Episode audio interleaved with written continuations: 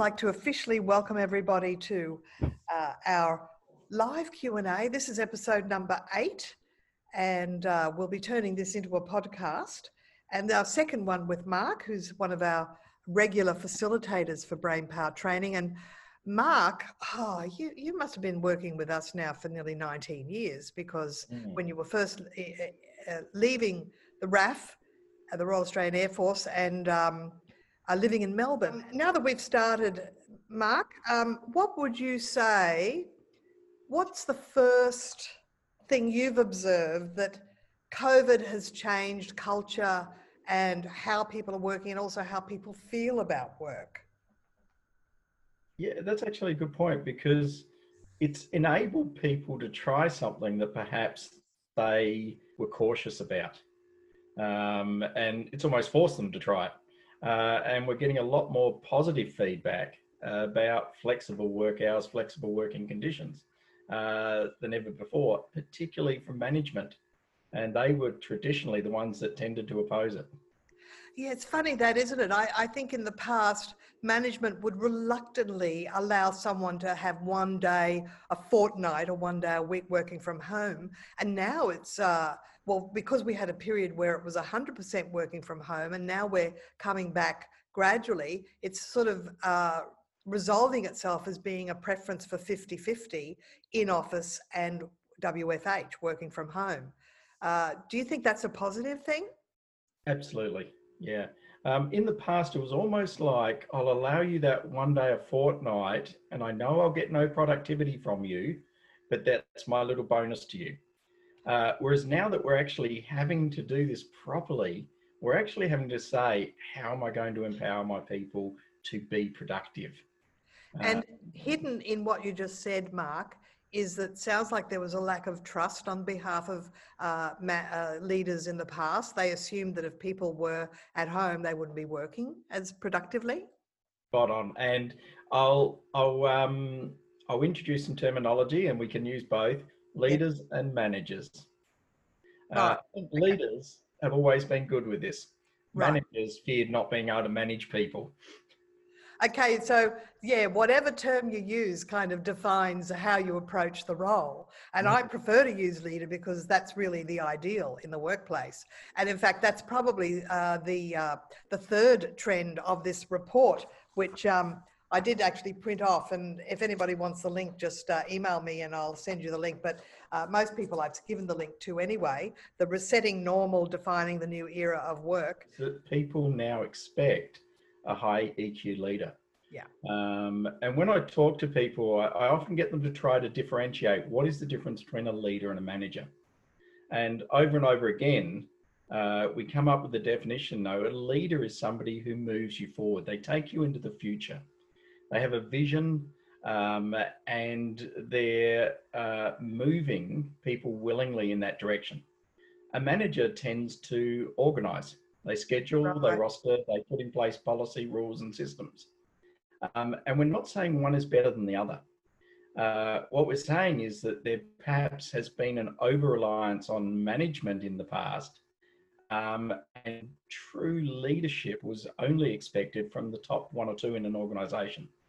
Well, the workers are saying the opposite. They're saying that I want my frontline manager to become a frontline leader. I want my team manager to be a team leader. I still want them to organize me. I still want schedules and rosters and I still want resources, but I want to be led as well. I want to buy into the business. And one of the things that, from my experience with you over 19 years, Mark, uh, is you explained to me that in the, in the Royal Australian Air Force, while there are orders, there's an element of perception of choice, yes. and it's all in the languaging. So, uh, can you speak to that? Yeah, absolutely. In fact, um, people often hear Air Force, they think a very transactional style of leadership, similar to the Army. Uh, in a transactional style, if you give me your time, I will give you a salary.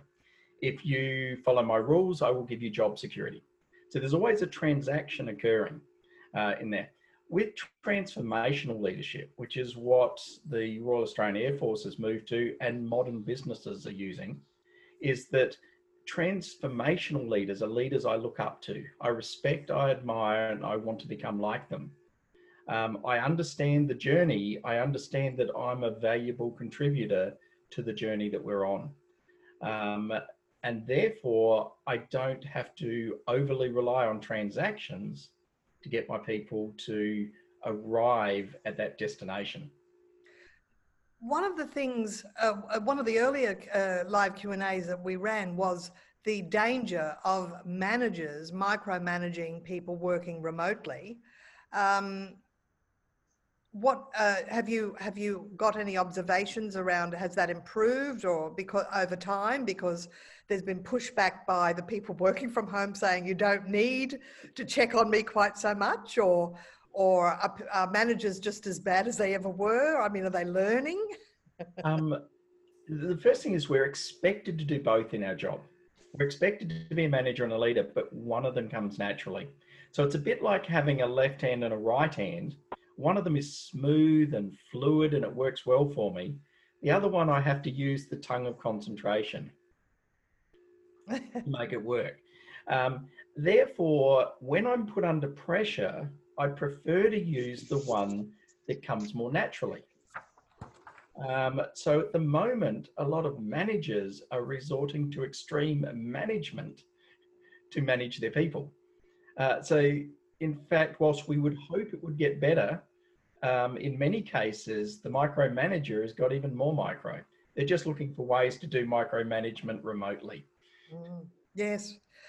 One of the things that um, you've delivered for us is the eight good behaviors of a manager. And a lot of it was around empathy and support and knowing enough about the appropriately about the home life of your of your direct reports that they felt that you had support and you were interested in them and also interested in their career development. Um, is that, do you think those aspects of high EQ leadership is more important than ever now? Absolutely. Mm. Absolutely people want their leader now, and we'll use leader manager interchangeably because in the business, you may be called a team leader or you may be called an area manager, but the truth is you're expected to do both. Uh, but people want to see more leadership. They want to see somebody who will coach them and develop them and grow them. Um, that's not in the manager's schedule quite often. Mm. Performance reviews are, but not actually investing in my people emerging is this whole concept of um, of having one-on-ones, scheduling one-on-ones, and that definitely is a trend. Would you agree? Absolutely. Um, and those one-on-ones are critical to getting to know your people, but also agreeing with them. Where are you at as a leader with them? What style of leadership are you using? Where do you want to get to next? And how are you going to change as a leader to enable them to grow? Very good point. Now, one of the other uh, trends that came through in the report was productivity not to be measured in hours, but to be measured by results. And of course, yeah. uh, you've delivered time management for us, and you've uh, often talk about uh, working to priority and focusing on the important rather than the urgent. Do you think the, the workplace will find it difficult to shift from that punching in your time and you know, just keeping the seat warm versus focusing on productivity and maybe having an early mark, what's what's called leaving early, because you got it all done. Yeah. Um, and in fact, that's one of the big things that workers are noticing is that, uh, and I've talked to a number of people um, in different industries who are all saying, um, I actually felt a bit guilty because I'm getting my work done in four, six hours at home um, and then what do I do? Now, if you add to that a manager who's checking how many keystrokes they do per hour, um, unless they get one of those little birds that pecks the key, um, they're going to look like they're actually not working.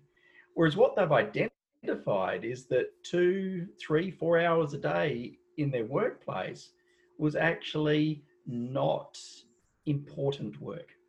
Mm. Um, and I think um, in our um, earlier workshop, we talked about uh, a dear colleague of mine, uh, Angela. And Angela had got a new job. Um, and uh, after the 90 days, her boss came to see her and said, Angela, we love your work. We love what you're doing. Um, we want to keep you on. We only have one concern, and that is that you're taking a lot of time off. And she said, Oh, absolutely, I am. She said, What I do is I come to work each day and I do one important activity. And when I've got that important thing done for the day, I go home. And he was almost horrified. He said, You can't do that. And she said, No, no, I want you to stop and think. Most of these people will not achieve one important thing this week. I do one important thing every day. She said, I'm happy to conform and become like them, or I can continue to do important things for this business. I'll give you time to think about it. Um, slightly cheeky, Angela. Um, the next day he came back to her and said, You're right, Angela, keep going. Yeah. And Angela's now trying to get her important thing done by morning tea so she can go home. Yes, indeed. Yes, indeed. So um, the uh, focusing on the important rather than uh, the non-essential, or even once upon a time, if the boss was walking by, you'd have to kind of look busy, even if you weren't specifically in that moment. So I, th- I do believe that there's even uh, working from home, this whole element of managers and leaders can now trust that their people are being productive because there's almost the opposite is happening where people are sort of verging on experiencing burnout because I, I think they're overcompensating, wanting to demonstrate to their supervisors that, yeah, I really am working. But once people get into that work mode, they really do uh, focus on productivity. So it's kind of a two edged sword there. Yeah, and it's a very mixed bag. Um, if you were developing and empowering your people prior to COVID, that meant that your people understood your vision. They knew where your organization was going and they had chosen to be a part of the future. A vision statement is simply that it tells us what will we look like five years from now. Um, and people who have made that choice then start to align their behaviors, their activities, their work life towards the key results that are needed to get to that vision. So for those people, they're really loving this time.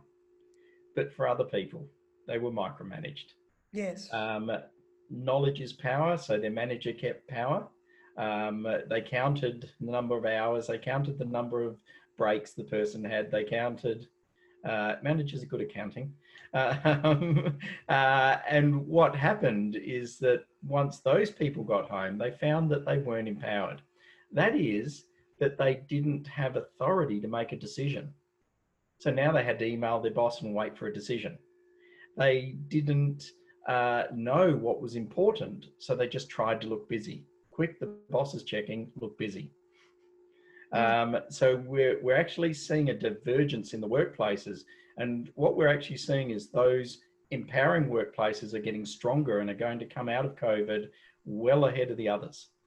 The uh, workplaces that were withholding power, uh, that were not uh, talking to their people about what are our strategies, what are the key results we're trying to achieve, uh, what they're finding is they're going backwards because it's time consuming to micromanage from home. So there's a real divergence. Well, we've we've hit the 15 minute mark, and I've actually asked anybody that would like to ask a question to unmute and ask it, or if you just prefer to write it in the chat box, please do so. The fourth tre- uh, uh, trend that came through was uh, music.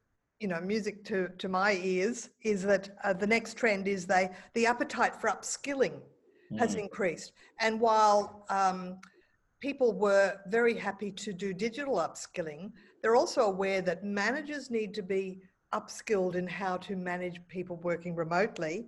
And the other thing is soft skills.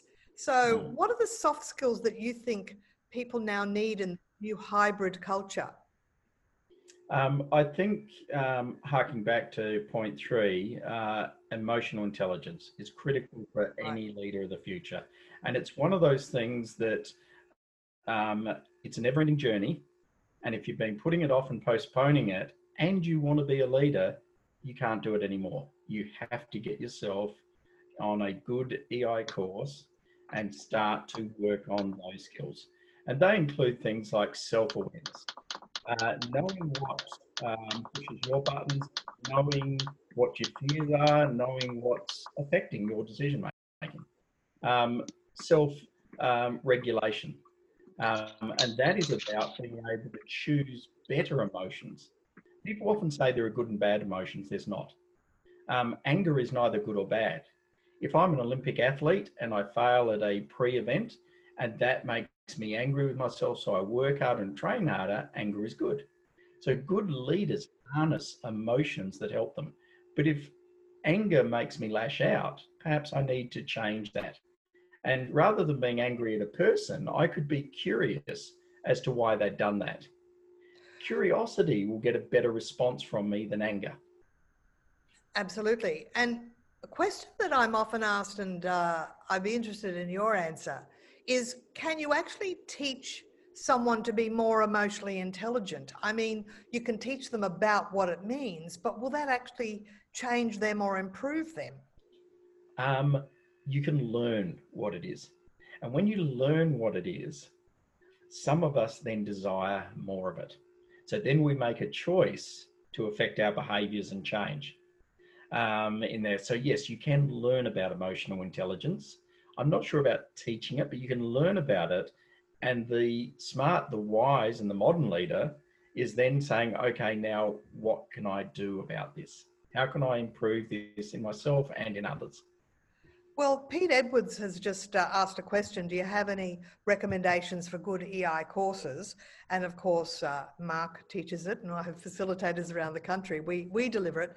But um, I'll just give you my recommendation. Harvard Business Review has an incredible series uh, that you can get as a PDF on emotional intelligence, one on self awareness and empathy, and you can buy them as individual uh, downloads. So that's a really good, robust source of uh, information, which is way beyond the the very first book that coined the phrase, Daniel Goleman's Emotional Intelligence.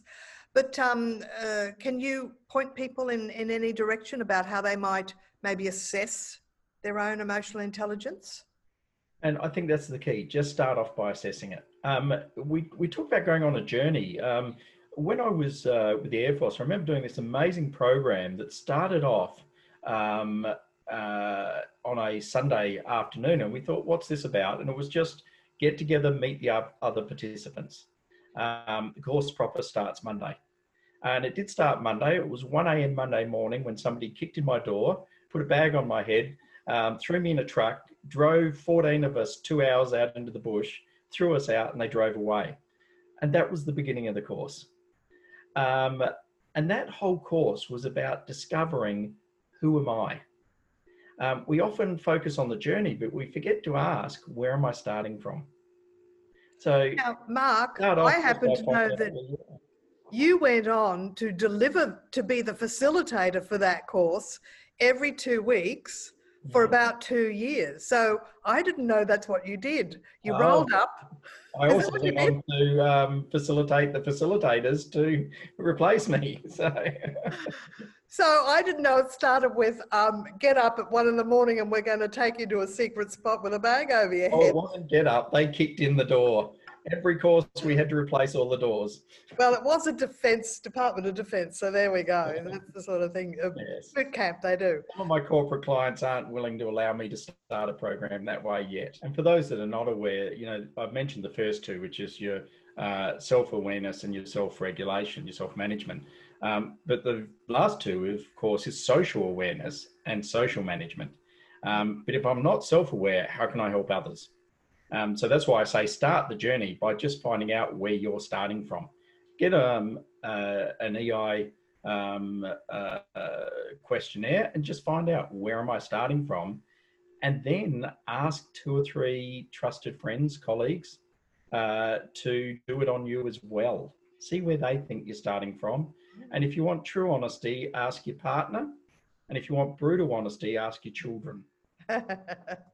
and if anybody would like uh, an EI questionnaire, there's one we can send that's on PDF. So send it by email. So contact me. Um, and Fuchsia's asking about who would sign up for emotional intelligence um, accreditations. It, I mean, I guess it's like anything. If you're involved in learning and development, it's another. No, Nina, sorry. I meant the kicking in of the door and the bag over the head. I was thanking him for his clarification that, or your clarification that it was the Defense Department because I was I was half listening and I was like, oh my goodness, who would sign up for that? And then when you clarified it, I was like, oh okay. And then I thought, actually, if I got to learn about myself, I might actually sign up for that. So sorry about that. it was the Royal Australian Air Force. Yeah. Okay. I, in the beginning, I pointed out that Mark uh, was a, a, leadership facilitator for the Royal Australian oh, Air Force. I came in a little bit late. Sorry. That's all right. And and so he used to lead a two-week residential course that went day and evening for two weeks. That was taking what what level of people would um, start that program? Were they raw recruits or?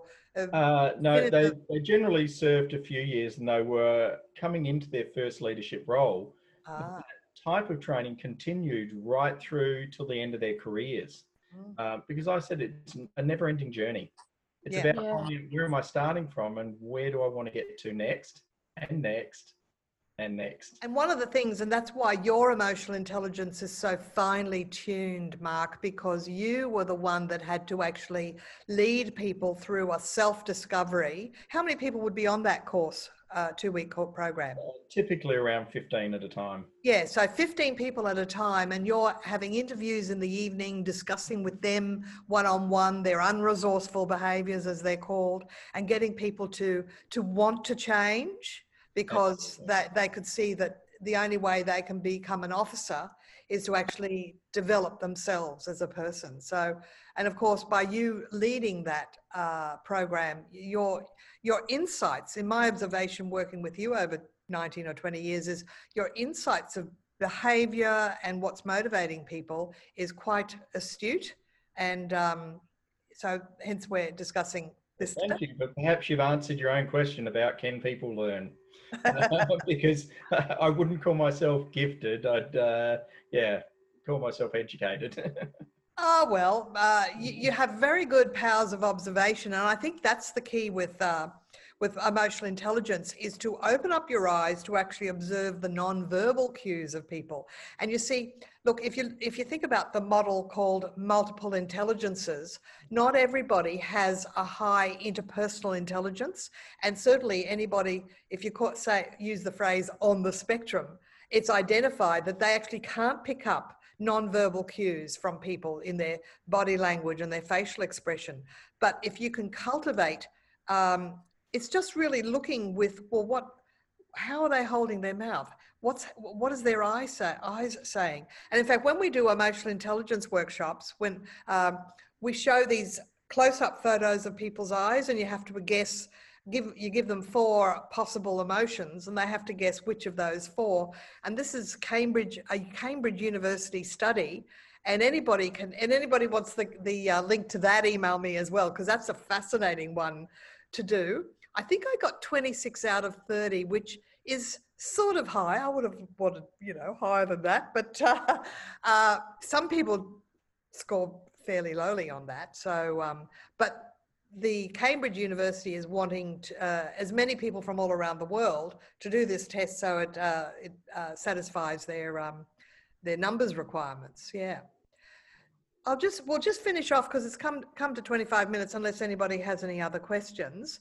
Um, number five, the trend number five that I, was identified in the report was around workers not having to be the ones that are proactive, having to ask their leaders for these new trends to be put in place. They actually want, uh, if, if they want to keep these people as top talent, if they want to be considered uh, employers of choice, it's up to the employers now for the organizations to be proactive and to um, instigate moving towards the hybrid culture and productivity versus hours and um, developing the emotional intelligence of their managers, which is, is reflected in their language style. You know, it's like uh, removing the, the, the, the tone of blame or distrust that some managers have you know prove it to me that you're doing a good job you know that's that's has to become a thing of the past Yeah, and they really want to be led. They want leaders to lead. And a lot of people don't realize in the word leader is the word lead. Um, don't let your people drive this. Get out there and say to them, we are an employer of choice. Mm. We're going to come out of this ahead um, and we're going to come out having taken the best of what this has given us. Remember that opportunity is risk. And if I take no risk, I receive no opportunities. Yeah, and therefore it is up to leaders now to actually be proactive and go out there and speak to their people. So if, I'm a presentation skills coach as president of Queensland uh, Professional Speakers. Um, if anybody wants some professional presentation skills coaching, I can do that for them. It's about taking taking the the uh, the being on the front foot and presenting to people and talking to them about vision. And you can do that on a Zoom meeting just as easily as you can face to face. And it's now saying, look, we've we we see the writing on the wall. We see now that we can trust you to do a great job.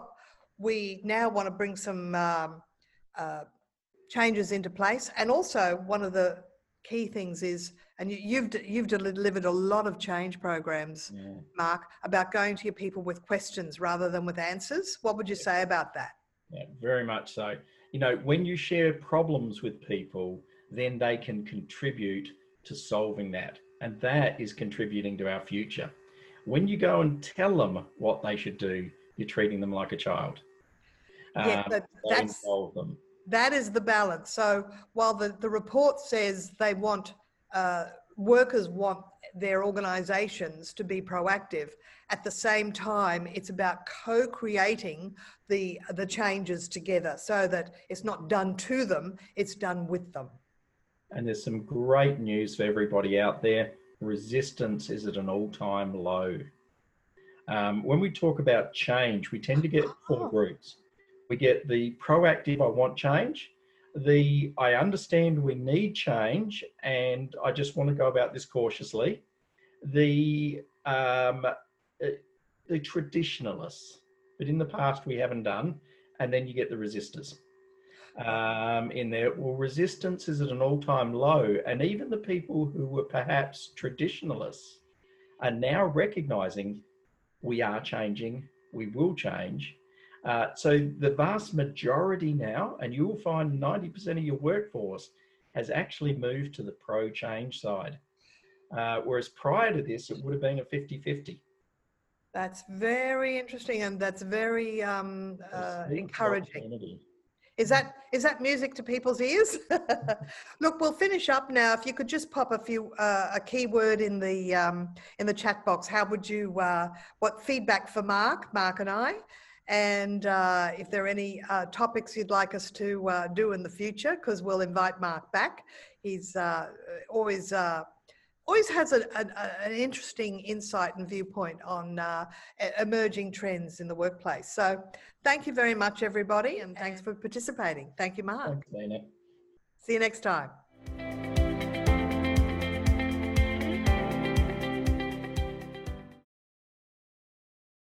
This podcast is a part of the C Suite Radio Network. For more top business podcasts, visit c-suiteradio.com.